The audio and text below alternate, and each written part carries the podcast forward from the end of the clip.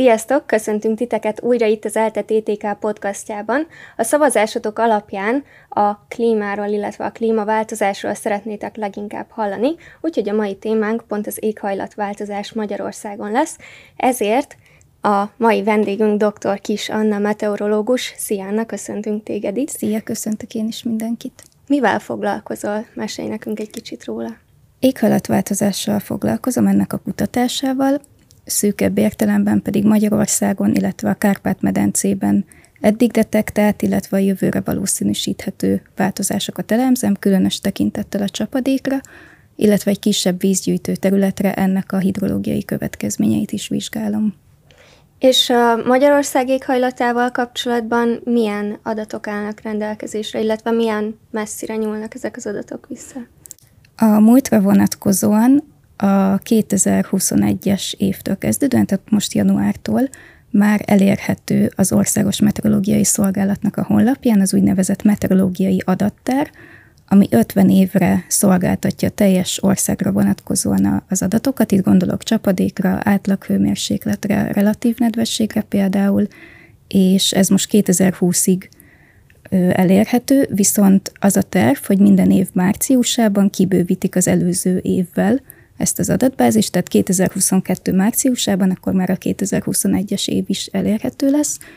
Ezen kívül néhány nagyobb városra állomási adatsorok is elérhetőek, ugye az országon belül, ez pedig egészen 1901-re nyúlik vissza, tehát itt már egy 120-121 éves adatsort vizsgálhatunk. És hogyan épülnek fel ezek az adatbázisok? Hát ezek az adatbázisok ugye, mivel a teljes országot lefedik, ezért elég nagy méretűek, és hiszen számos rácspontra kell adatot szolgáltatni, ugye több meteorológiai változó is van, plusz az időt is figyelembe kell venni, ezek napi léptékű adatok, tehát akkor ez már 50 évre vonatkozó, ugye elég sok adat lesz. Ezen kívül, hogy van az OMS-nak ez az elérhető adatbázisa, létezik még az úgynevezett Kárpát-Krim adatbázis, ami nem csak a magyarországi rácspontokat foglalja magába, hanem hát a Kárpát-medence térségét fedi le. Hátránya egy kicsit viszont, hogy ez időben korlátos, tehát hogy egyelőre nincsen frissítve, vagy a publikum számára nem elérhető, hanem fixen az 1961-2010-es időszakot fedi le, és Magyarországot sem tartalmazza teljes mértékben, hanem a keleti hosszúság 17. fokától kezdődik ez a hát téglalap, amit lefed, és ez az összes országra elmondható, hogy egyik sincs teljes egészében benne, csak a, a legnagyobb része. Hogyha pedig még nagyobb léptéket szeretnénk tekinteni, mondjuk Európát, akkor az EOPS adatbázis az, ami elérhető. Ez is mérések felhasználásával készült, amit aztán interpolálnak egy szabályos rácsra, és szintén elérhető, hát majdnem napjainkig, itt mindig egy fél éves csúszás van ahhoz képest, hogy frissítik az adatbázist. És uh, milyen adatokat lehet ebben megtalálni? Ebben az európaiban a, az átlag hőmérséklet, minimum és maximum hőmérséklet, a napi csapadék, légnyomási adatok szerepelnek, és újabban már azt hiszem a relatív nedvesség és a sugárzási adatok is megtalálhatóak. És hogyan értékelitek ki ezeket az adatokat? Az értékelés során mindenképpen valamiféle adatfeldolgozási módszerre van szükség, tehát ez jellemzően különböző programnyelvekkel történik. Miután kiértékeltük az adatokat, természetesen valami megjelenítő szoftverre is szükség van, tehát vagy térképes formában ábrázoljuk ezeket, vagy diagramok, grafikonok segítségével, illetve fontos megjegyezni, hogy ugye éghajlatról van szó, tehát nem egyes éveket szoktunk kiemelni, vagy napokat pláne, hanem a meteorológiai világszervezet ajánlása alapján egy ilyen 30 éves átlagokat tekintünk, és akkor ez alapján jellemezhető egy térségnek az éghajlata. Persze finomabb időskálán is, tehát mondjuk évtizedekre vonatkozóan is lehet elemzéseket készíteni. Fontos a, a bizonytalanságnak is az érzékeltetése, ez a múltra vonatkozóan mondjuk kevésbé jelenik meg, de a jövőre is készítünk elemzéseket. Ugye itt nem tudunk nyilvánvalóan megfigyelési adatbázisokat használni, hanem különböző klímamodelleket tudunk elemezni, amelyek hát a teljes földre elérhetőek, de vannak regionális modellfuttatások, amikor tényleg egy kisebb térségre állnak ezek rendelkezésre, például ugye Magyarországra is vizsgálhatunk ilyeneket. Itt az ELTE meteorológiai tanszékén is futtatnak klímamodelleket, illetve az Országos Meteorológiai Szolgálatnál is, de ezen kívül számos európai intézmény által futtatott modelleknek a kimenete is letölthető szabadon bizonyos honlapokról. És a te munkád akkor ezeknek a modelleknek a futtatása, az adatok elemzése, vagy esetleg a modelleken te is dolgozol?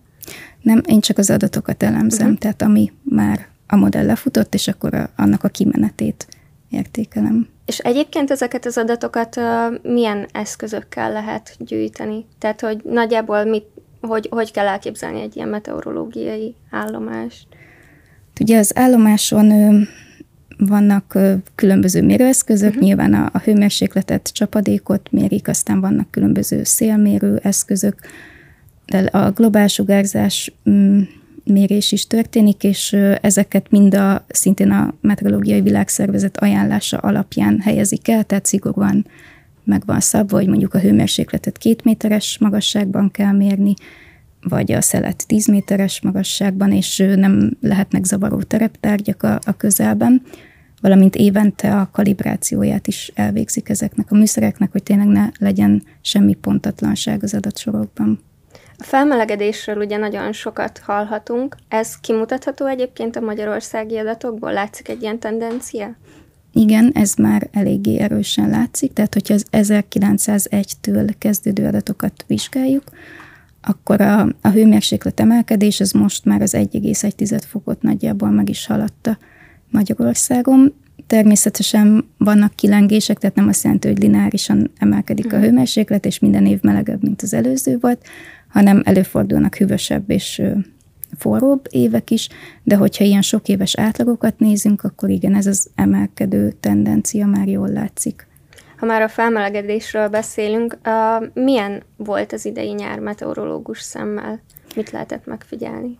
Az idei nyáron egyrészt, hogyha a világot vagy Európát tekintjük, akkor szerintem nagyon sok szélsőség fordult elő, tényleg a, hírek tele voltak ezzel, szinte nem kellett nagyítóval keresni, hanem minden héten jött valami.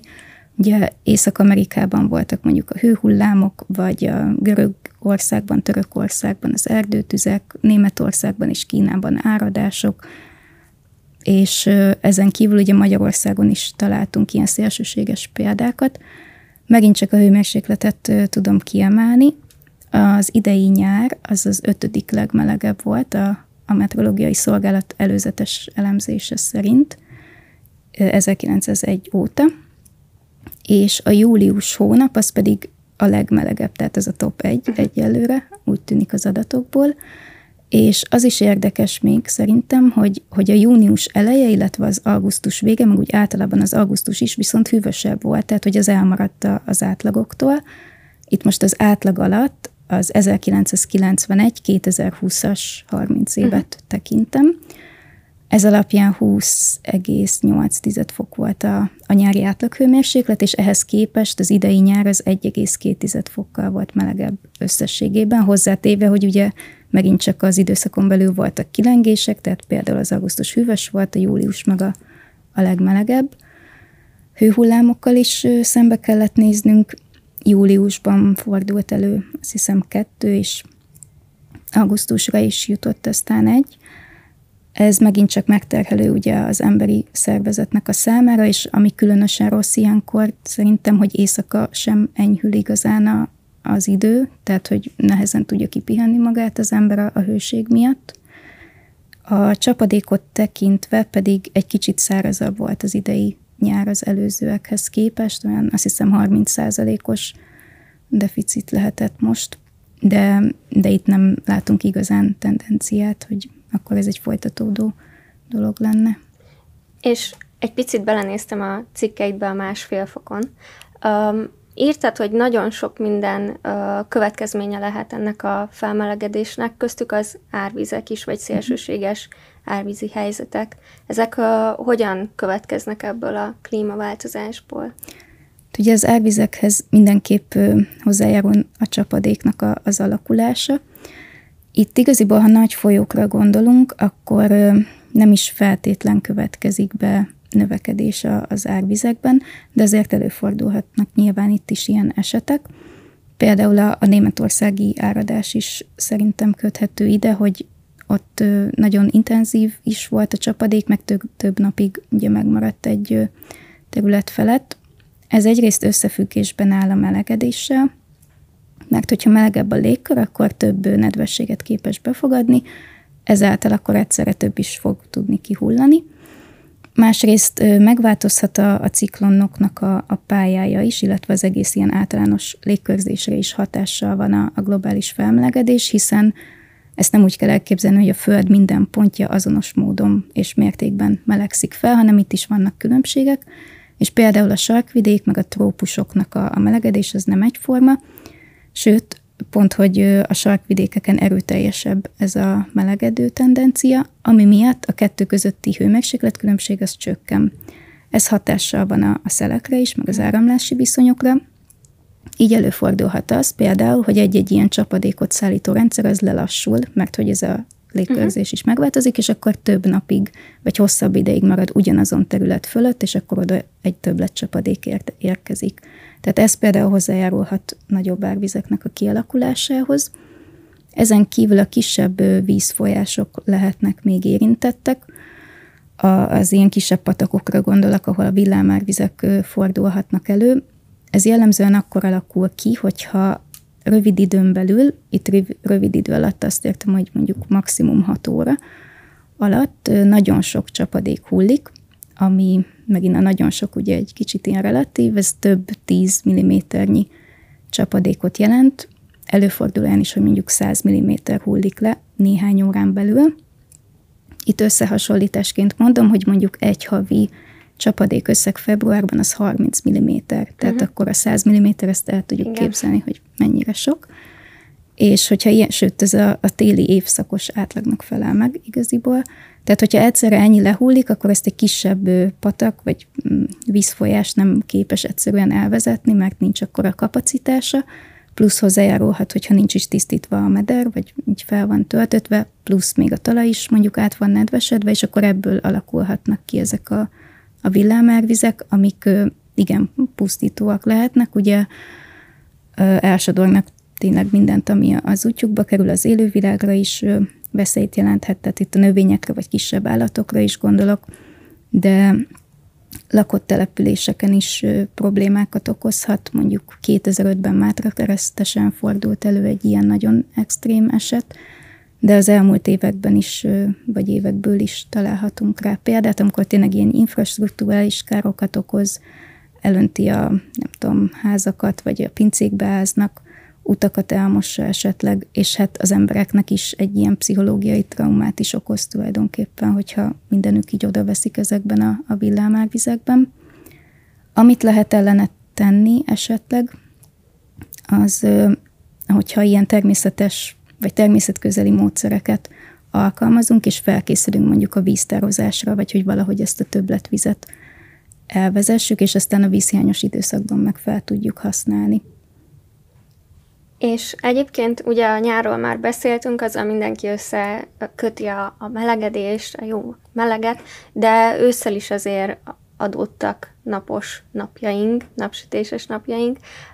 Az ősz is mutat ilyen tendenciát, és ha igen, akkor mi ennek a következménye, vagy mi lehet ennek a következménye?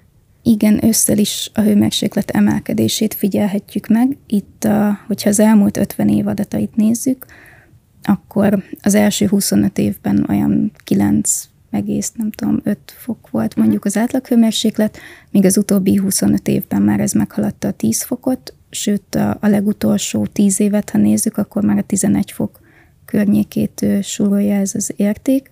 Tehát mindenképpen látszik ez a melegedő tendencia, és a különböző indexeket is szoktunk vizsgálni az éghajlati elemzések során. Itt például lehet a fagyos napokra gondolni, ami azt jelenti, hogy a minimum hőmérséklet az nulla fok alatt van, és ez jellemzően október-novemberben szokott előfordulni, októberben kevesebbszer, de a, itt is megfigyelhető egy időbeli változás, hogy a, az elmúlt években már egyre inkább tényleg csak novemberre korlátozódott a fagyos napoknak a megjelenése, vagy volt egy olyan összefüggő időszak valahogy 2015 és talán 19 között, amikor októberben egyáltalán egy darab fagyos nap sem volt, országos átlagokat tekintve. Ugyanígy a másik véglet, a nyári napokat is meg lehet vizsgálni, ez azt jelenti, hogy a napi középhőmérséklet az 25 fok felett alakul. Ez szeptemberben nagyon gyakori, akár a 70-es évekre, ha visszamegyünk, akkor is ez, ez gyakran előfordult, viszont novemberben nem jellemző. És ha az október tekintjük, akkor itt érhetjük tetten a változást, hogy összesen az 50 év alatt országos átlagban kb. 27 ilyen nap volt, és ennek a harmada az viszont az elmúlt 10 évben fordult elő. Tehát egyre inkább kitolódik ez a, a hidő, tényleg hideg időszaknak a, uh-huh. a mhm. kezdete a november felé. Tehát akkor folyamatosan hosszabbodik a vénasszonyok nyara? Igen, a vénasszonyok nyarát is próbáltam vizsgálni, ez egy komoly gondot okozott, vagy hát egy ilyen akadályt, mert nagyon nehéz definiálni, hogy mit jelent az, hogy vénasszonyok nyara. Egy kicsit szubjektív, és hm. mindenkinek mást jelent, nincsen exakt meteorológiai definíciója. Viszont abban azért egyetértés van, hogy igen, ez ilyen napsütéses, csapadék nélküli, viszonylag meleg napokra mondható el, ez a vénasszonyok nyara.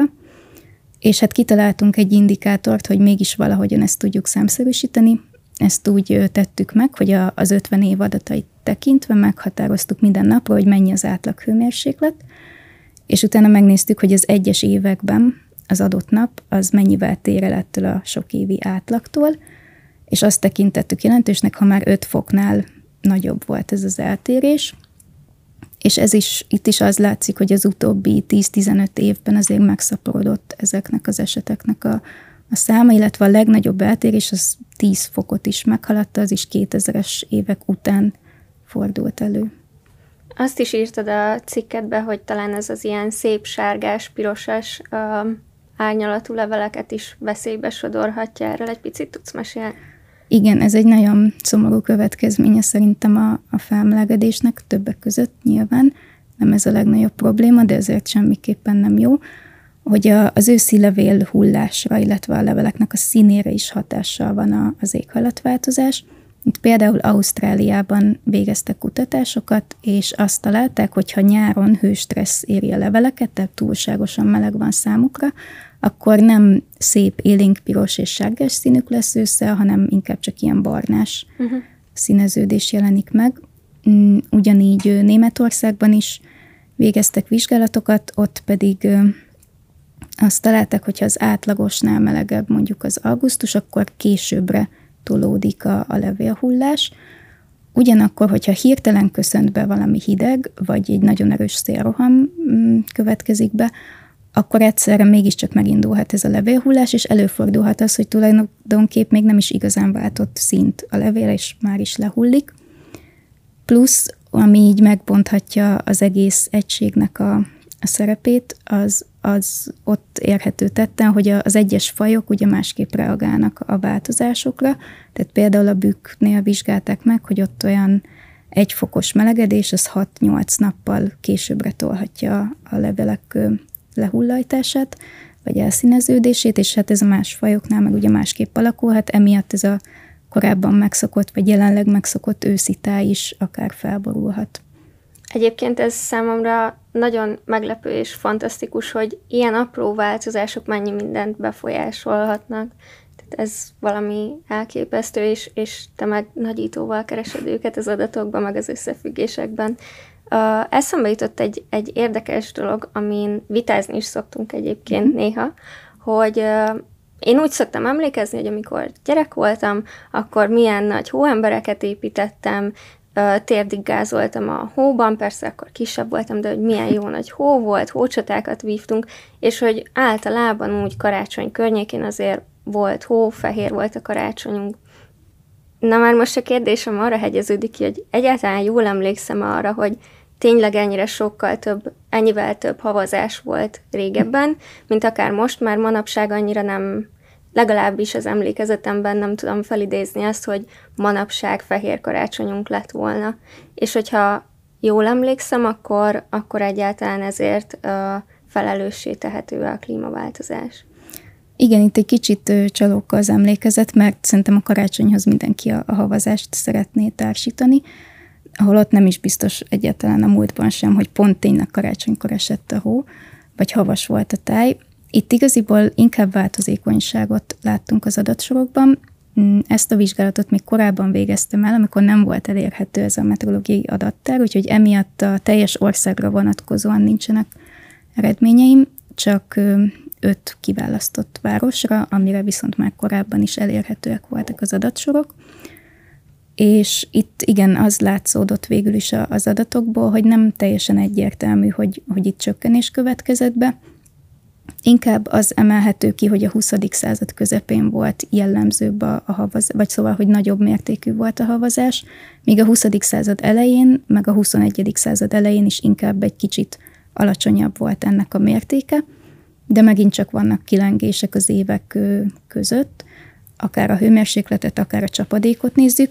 Ugye alapvetően ez a két meteorológiai változó határozza meg, hogy egyáltalán van-e hó. És hogyha a jövőre tekintünk, akkor a modellszimulációk szerint a térségünkben a téli csapadék mennyiség az várhatóan növekedni fog, tehát itt akkor számíthatunk arra, hogy több lesz a hó, viszont ezzel párhuzamosan ugye a hőmérséklet is emelkedik, uh-huh. ami meg meghatározza, hogy akkor lehet, hogy ez inkább eső formájában fog lehullani, úgyhogy nem, mm, vagy nincs kőbevésve, hogy eltűnnek a, a havas napok a, a térről, de valószínűsíthetően azért kevesebb lesz a, a gyakoriságuk és előfordulhatnak megint csak kilengések, tehát olyan telek, amikor kifejezetten nagyobb a hó, és olyanok, amikor esetleg egyáltalán, vagy csak nagyon kevés hullik. Ugye a hőmérsékleteknél például, ami nem olyan régen történt, hiába télen is alapvetően egy melegedő tendencia lépett fel Magyarországon, de 2017. januári az talán még mindenkinek él az emlékezetében, hogy tényleg kifejezetten nagyon hideg volt. Nekem az emlékezetemben egy uh, március 15-i hóesés él egy nagy, talán hóviharnak is lehet mm. mondani. Igen, ez is talán 2011-ben vagy 3-ban, most én sem vagyok biztos, valamikor fordult elő, igen, március 15-én, tehát ez az, hogy ez is kitolódhat. Jellemzően ugye mondjuk november elejétől vagy október végétől, ha hegységeket nézzük, hát akár március végéig előfordulhat havazás Magyarországon, de igen, itt a tengerszint feletti magasság is azért rengeteget számít. Ugye idén is most már Bánkúton készültek fotók, ahol igen. havazott. Tehát most már akkor kitárgyaltuk a, a nyarat, az őszt, a telet, és már bele is csúsztunk a tavaszba. A tavaszról még tudsz valamit mondani, hogy milyen változások várhatóak a jövőben? A tavasz esetén is megint csak, ugye, mint minden évszakban a hőmérséklet emelkedése, ez mindenképpen eddig is megfigyeltük, illetve a jövőre is ez valószínűsíthető. A, a csapadék az sokkal ö, változékonyabb ebben az időben is, illetve egy kicsit ezek az átmeneti évszakok illet, igaziból le is rövidülnek, vagy így kezdenek eltűnni, és inkább a, a nyár meg a tél az, ami inkább dominánsabb lesz. Ezt talán már észlelhetjük is, hogy hogy nincs ez a korábbi kellemes átmenet az évszakok között, hanem szinte egyik pillanatról a másikra lesz igazán meleg, vagy, vagy inkább nagyon hideg és hűvös. Tehát inkább itt is a, a szélsőségek azok, amik megjelennek. Egyrészt egy kicsit korábbra tolódhat a melegedés miatt mondjuk a hóalvadás, hogyha éppen esett. Ez a növényzet, meg ugye mezőgazdaság szempontjából ugye kedvező lehet, hogy akkor előbb elindulhat fejlődésnek a, a növény. Viszont ez veszélyeket is magában rejt, mert pont amiatt, hogy szélsőségesebb az éghajlat, ezért előfordulhatnak fagyos időszakok hmm. így hirtelen, és a növény akkor nincsen rá felkészülve, tehát a fagykárok megjelenése, vagy hát már eddig is szinte minden évben hallhattunk szerintem erről is statisztikákat, hogy éppen mekkora kár érte a mezőgazdászokat.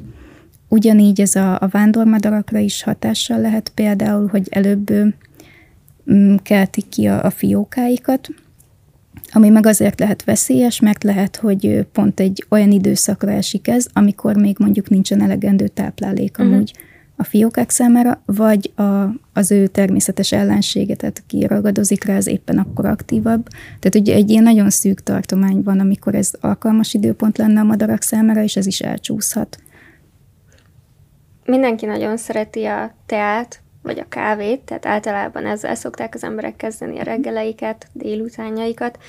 ezt is befolyásolja a klímaváltozás? És ha igen, akkor hogyan? Igen, sajnos erre is hatással van. Ugye itt, hát ha a teára gondolunk, akkor alapvetően ugye a trópusokon, vagy igen, trópusi, szubtrópusi vidékeken termesztik a, a teát, és viszonylag magas hőmérsékletre, meg sok csapadékra van szüksége. Viszont a túl, túlzott napsütés, meg a túl meleg az már károsan befolyásolhatja a növényeket, illetve a csapadék szempontjából megint csak a szélsőségek azok, amik semmiképp sem tesznek jót. Tehát az se jó, hogyha egyszerre mondjuk a monszun időszak alatt túl intenzív csapadék éri a, a növényt, ez például a talaj eróziójához is hozzájárul, tehát hogy egy kicsit így lepusztítja a talajt, és a gyökérfejlődésben is károkat tesz, ami pedig azért veszélyes, mert a, azokban az időszakokban, amikor pedig esetleg nincsen csapadék, akkor a növénynek a gyökere ugye próbál minél mélyebb rétegekre lenyúlni, hogy az ott található nedvességet felhasználja, viszont ha eleve károsodott a gyökere, akkor nem tud olyan mélyre lemenni, és akkor itt megint nincs túl jó helyzetben a növény. Ezt a gazdák persze öntözéssel próbálják mondjuk korrigálni, vagy növényvédőszereket is használnak az esetleges kártevők vagy kórokozóknak az elterjedése miatt, mert azoknak megint kedvezhet mondjuk a, a sok csapadék, vagy a melegebb hőmérséklet. Ez viszont gazdasági szempontból sem jó, hiszen a gazdáknak eleve nincs túl jó helyzetük, és akkor, ha még a vízre, meg a növényvédőszerekre is költeni kell, akkor ugye ez elég veszteséges lehet már egy idő után. És ezen kívül a teának nem csak a mennyisége az, ami veszélyben van, tehát a, az éghajlatváltozás következtében így várhatóan csökkenni fog azoknak a területeknek a nagysága, ami igazán ideális a teatermesztésre.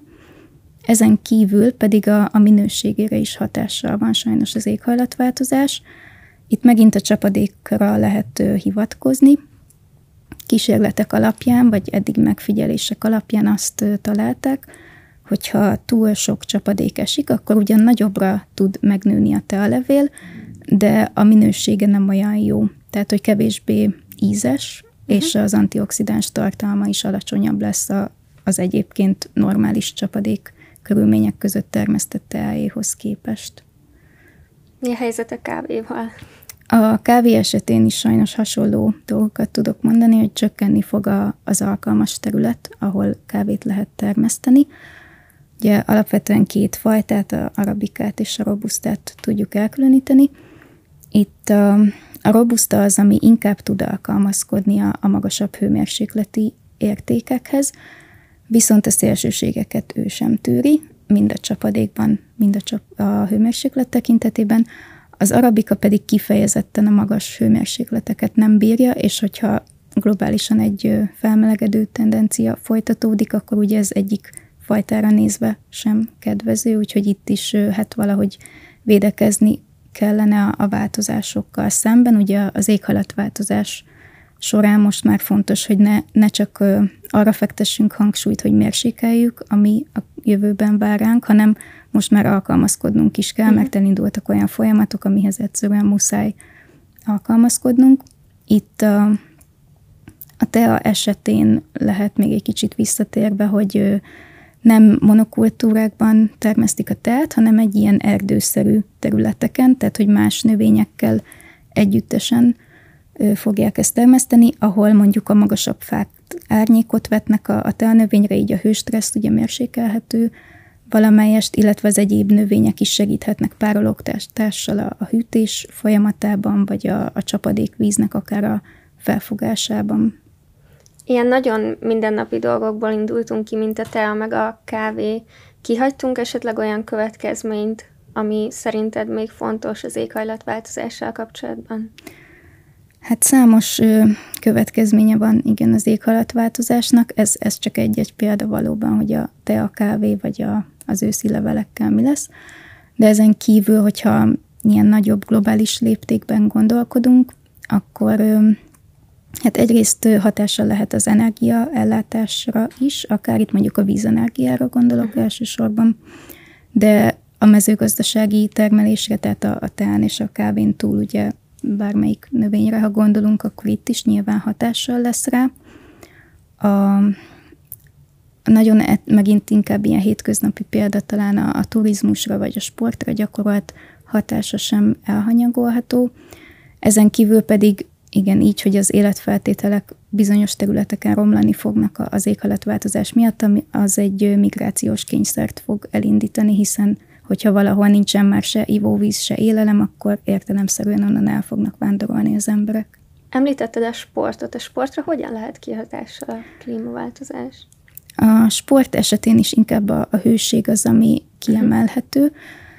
Itt szerintem a, az idei ebén a, volt már ez a cooling break, tehát hogy túl bevezettek szüneteket a meccs közben, amiatt, mert hogy túl meleg volt, és akkor ilyen ivószünetet tulajdonképp. Ez például számomra újdonság volt, mert korábbi években nem láttam rá példát, de mondjuk egy-egy ilyen nagyobb heves csapadék esemény az mondjuk elmoshat egy meccset, akkor azt ugye le kell állítani. Szerintem a Forma egy világában is voltak ilyen csapadékkal kapcsolatos problémák, hogy akkor nem, vagy felfüggesztik a, a versenyt, vagy hát mindenképp veszélyesebbé válik. És mondjuk a teniszezőknél is vizsgálták ezt, hogy, hogy a, a hőség az ugye egy idő után nagyon megterhelő a, a szervezet számára, és meg lehet fontolni, hogy akkor vagy elhalasztják a meccset, vagy, vagy egy kicsit valami szünetet beiktatnak. Említetted a vízkészleteket is. Ebből a szempontból mi itt a Kárpát-medencében, Magyarországon biztonságban érezhetjük magunkat, vagy azért vigyáznunk kéne nekünk is? Hát szerintem nekünk is mindenképp vigyázni kéne. Ugye sokszor, vagy nem tudom, egy kicsit talán ilyen elterjedt tévhit, hogy ilyen víznagyhatalom vagyunk, de hogyha belegondolunk, a folyóink többsége az külföldről érkezik. Tehát, hogyha valaki ott külföldön épít egy tározót mondjuk, és betározza a vizet, akkor már nagyon nem vagyunk víznagyhatalom, tehát mindenképpen igen fel kell készülni ezekre a, az esetekre, és ilyen természetközeli megoldásokat vagy módszereket alakítani, tehát hogy az árvizek esetén is nem az lenne a cél, hogy azt a vizet tényleg egy rossz, fölösleges dologként kezeljük, hanem valahogy kincsként el kéne raktározni, hogy az ínséges időkben viszont rendelkezésre álljon. És egyébként mi mit tehetünk a klímaválság ellen? Itt szerepe van igen az egyénnek is, de mindenképpen a, a rendszer szintű változásokra is lehet ilyenkor gondolni. Hát ehhez az egyén csak mm, végül is a szavazatával tud hozzájárulni, hogy milyen vezetőket választ magának. Ugye majd most november végén lesz az újabb nagy klimatárgyalás az ENSZ szervezete által, ez a 26. COP, tehát itt várhatunk valami nagyobb mértékű változást, hogyha esetleg megállapodnak a vezetők valamiben. Ezen kívül pedig az egyéni tettek is számítanak szerintem. Itt hát gondolhatunk nagyon egyszerű dolgokra, tényleg a, a szelektív hulladékgyűjtéstől kezdve egészen odáig, hogy mennyire tudatosan vásárolunk mondjuk, vagy egyáltalán nem vásárolunk, ha nincsen valamire szükségünk. Ugye a közlekedési módok megválasztása is mérvadó lehet, hogy ha autóba ülünk, akkor mondjuk azt hányan használják, vagy milyen távolságra utazunk vele. A turizmus is egyszerre elszenvedője és okozója is a klímaváltozásnak, tehát az utazásaink során is végül is egyfajta választást teszünk, hogy ez mennyire fenntartható, vagy kompatibilis a, a klímasemlegességgel, de egyébként ez meg megjelent a hazai kutatások szerint a, az utazások során a a válaszadóknak közel 50-60 százaléka figyelembe veszi a fenntarthatóságot is. És hát ezen kívül igen, még a táplálkozási szokásaink, esetleg a, a, az öltözködés, tehát igen, ez megint a vásárláshoz csatol vissza, hogy mm, biztosan jó minős, inkább jó minőségű terméket veszünk mondjuk, és kevesebbet, meg a, a tájékozódás, ami megy első lépés minden változáshoz. Tehát például, hogyha valaki tudatos turista szeretne lenni, akkor, akkor mikre érdemes odafigyelnie? Hát egyrészt fontos ugye, hogy milyen messze van a, a kiválasztott célpont, és hogy azt milyen közlekedési eszközzel tudja elérni. Vannak már kifejezetten ilyen öko mm, turisztikai szállások, akár amit lehet választani, de, de fontos az is ugye, hogy hát amilyen alapnak gondolnék, hogy mondjuk nem szemetelünk, vagy tiszteletben tartjuk a, a másik kultúrát, meg ugye az egész helyet, meg igyekszünk megőrizni a, a biológiai szépséget, vagy szóval, hogy semmiféle se, képpen se tegyünk kárt a környezetünkbe, se itthon, se akkor, hogyha elutazunk valahova.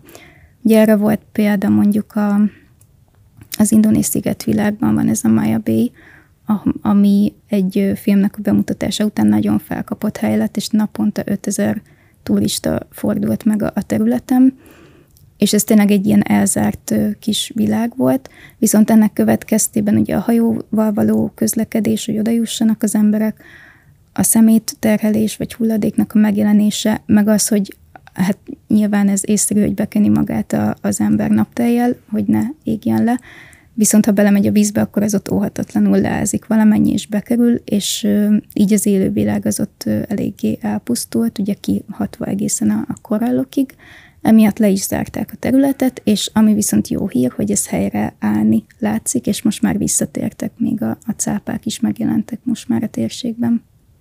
Hát mondjuk az, igen, mond, mondhatjuk azt, hogy, hogy egy örömteljes dolog a cápáknak, de igen, ez mindenféleképpen jó.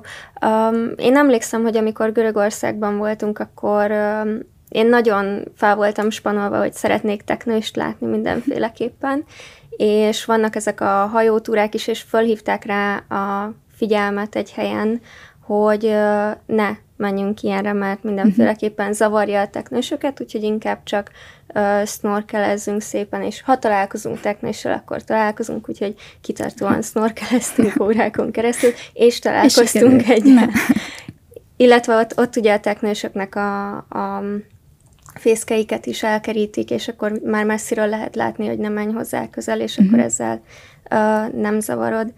És uh, egy dolgot még meg akartam ezzel kapcsolatban kérdezni tőled, nem pont a technikus, hanem a, a Boldog Bolygó mhm. Indexet olvastam, hogy van egy ilyen, ezzel mit lehet mérni, és milyen faktorokat vesznek szempontba. Igen, ez a, a Boldog Bolygó Index, ez egy ilyen alternatív mérőszám, hogy nem mindent a GDP-ben mérjük, ami egy ilyen gazdasági mutató alapvetően, és ö, itt is ez is abból indult ki, ezt egy brit ö, intézet ö, alkotta meg, hogy ha az embereket megkérdezzük, hogy mi az, ami fontos számukra, akkor mondjuk nem a gazdasági növekedést fogják elsőként mondani, a, a vagyon is mondjuk egy előkelő helyen szerepel, de mondjuk fontosabb a szeretet meg az egészség, ami uh-huh. szerintem az elmúlt években mondjuk még inkább felértékelődhetett, és emiatt alkottak meg egy olyan mérőszámot, ami azt veszi figyelembe, hogy az emberek mennyire elégedettek az életükkel, vagy mennyire boldogak, ezt egy ilyen kérdőívezéssel tudták felmérni, és akkor nullától tízig tartó skálán osztották be, hogy ez ennek mennyire felelnek meg. Ezen kívül a, a várható élettartamot vették figyelembe, illetve az ökológiai lábnyomot, tehát hogy ez, ez, ennek a szintű boldogságnak a fenntartásához mekkora ökológiai lábnyom szükséges, plusz még azt is megfigyelték, hogy mekkora az egyes emberek közötti eltérés, tehát az egyenlőtlenség a, a várható élettartam szempontjából és így alkották meg ezt az indexet, ez 140 országot listáztak. Itt Magyarország a középmezőnyben helyezkedik el. A, az ökológiai lábnyom az, az is hát olyan majdnem három hektár per fő volt, és a boldogságot tekintve pedig ott nagyjából a felénél, tehát ilyen ötös átlagnál helyezkedünk el nagyjából. A legjobb helyezést ezt Kosztarika ért el, ahol magas a várható élettartam, viszonylag boldognak ö, vallják magukat az emberek, tehát ez van mondjuk ilyen nyolcas érték, és mindehez nem használnak fel sok erőforrás, tehát kicsi az ökológiai lábnyomuk, valamint sok ö, hangsúlyt fektetnek az ilyen társas kapcsolatokra, ami szintén hozzájárulhat ugye a jólétnek a, az emelkedéséhez.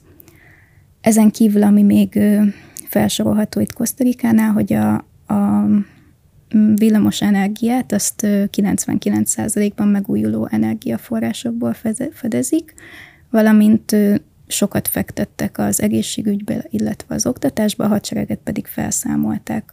És több évben is már Kosztarika nyerte el ezt az első címet. Most 2016-ig vannak elérhető adatok, úgyhogy az volt az utolsó, de úgy tudom, hogy idén október végén lesz majd egy update, és akkor meglátjuk, hogy, hogy mi az eredmény. Ami még kiemelhető, hogy mondjuk az USA, amit egy jóléti államnak gondolunk, valóban jó értékeket produkál mondjuk az elégedettség tekintetében, vagy a várható élettartam is elég magas, viszont az ökológiai lábnyomuk kifejezetten nagy. Tehát ebből arra következtethetünk, hogy akkor nem túl hatékonyan használják mhm. fel az erőforrásokat, és ugyanez a helyzet mondjuk Kínában is, ott is inkább a szennyezés az, ami nagyon nagy mértékben megjelenik, és ezért hátrább sorolja az országot. Míg mondjuk Norvégia a Európán belül az első helyezett, hogyha tényleg csak az európai országokat nézzük. Itt is jó a várható élettartam, meg a, a, a jól létnek a mértéke, viszont hogyha mindenkinek akkor ökológiai lábnyoma lenne, mint Norvégiának, akkor három földre lenne szükségünk ahhoz, hogy eltartsuk magunkat. Ha már az ökológiai lábnyomnál tartunk, ezt egyébként hogyan lehet meghatározni? Itt ugye figyelembe kell venni, hogy, hogy mekkora földterületre van kvázi szükség ahhoz, hogy eltartsa ezt az egy főt. Tehát itt mm, megint csak, hogyha ki lehet tölteni ilyen teszteket, és kiszámítani a saját ökológiai lábnyomunkat, ahol különböző kérdéscsoportokat vizsgálnak, itt a, a táplálkozási szokásokra, a közlekedésre, illetve a, még a lakóterületnek a nagysága is mm, beleszámít. És akkor most már egy kicsit így az adás vége felé azt szeretném tőled megkérdezni, hogy, hogy miért választottad a meteorológiát? Mi, mi vonzott benne?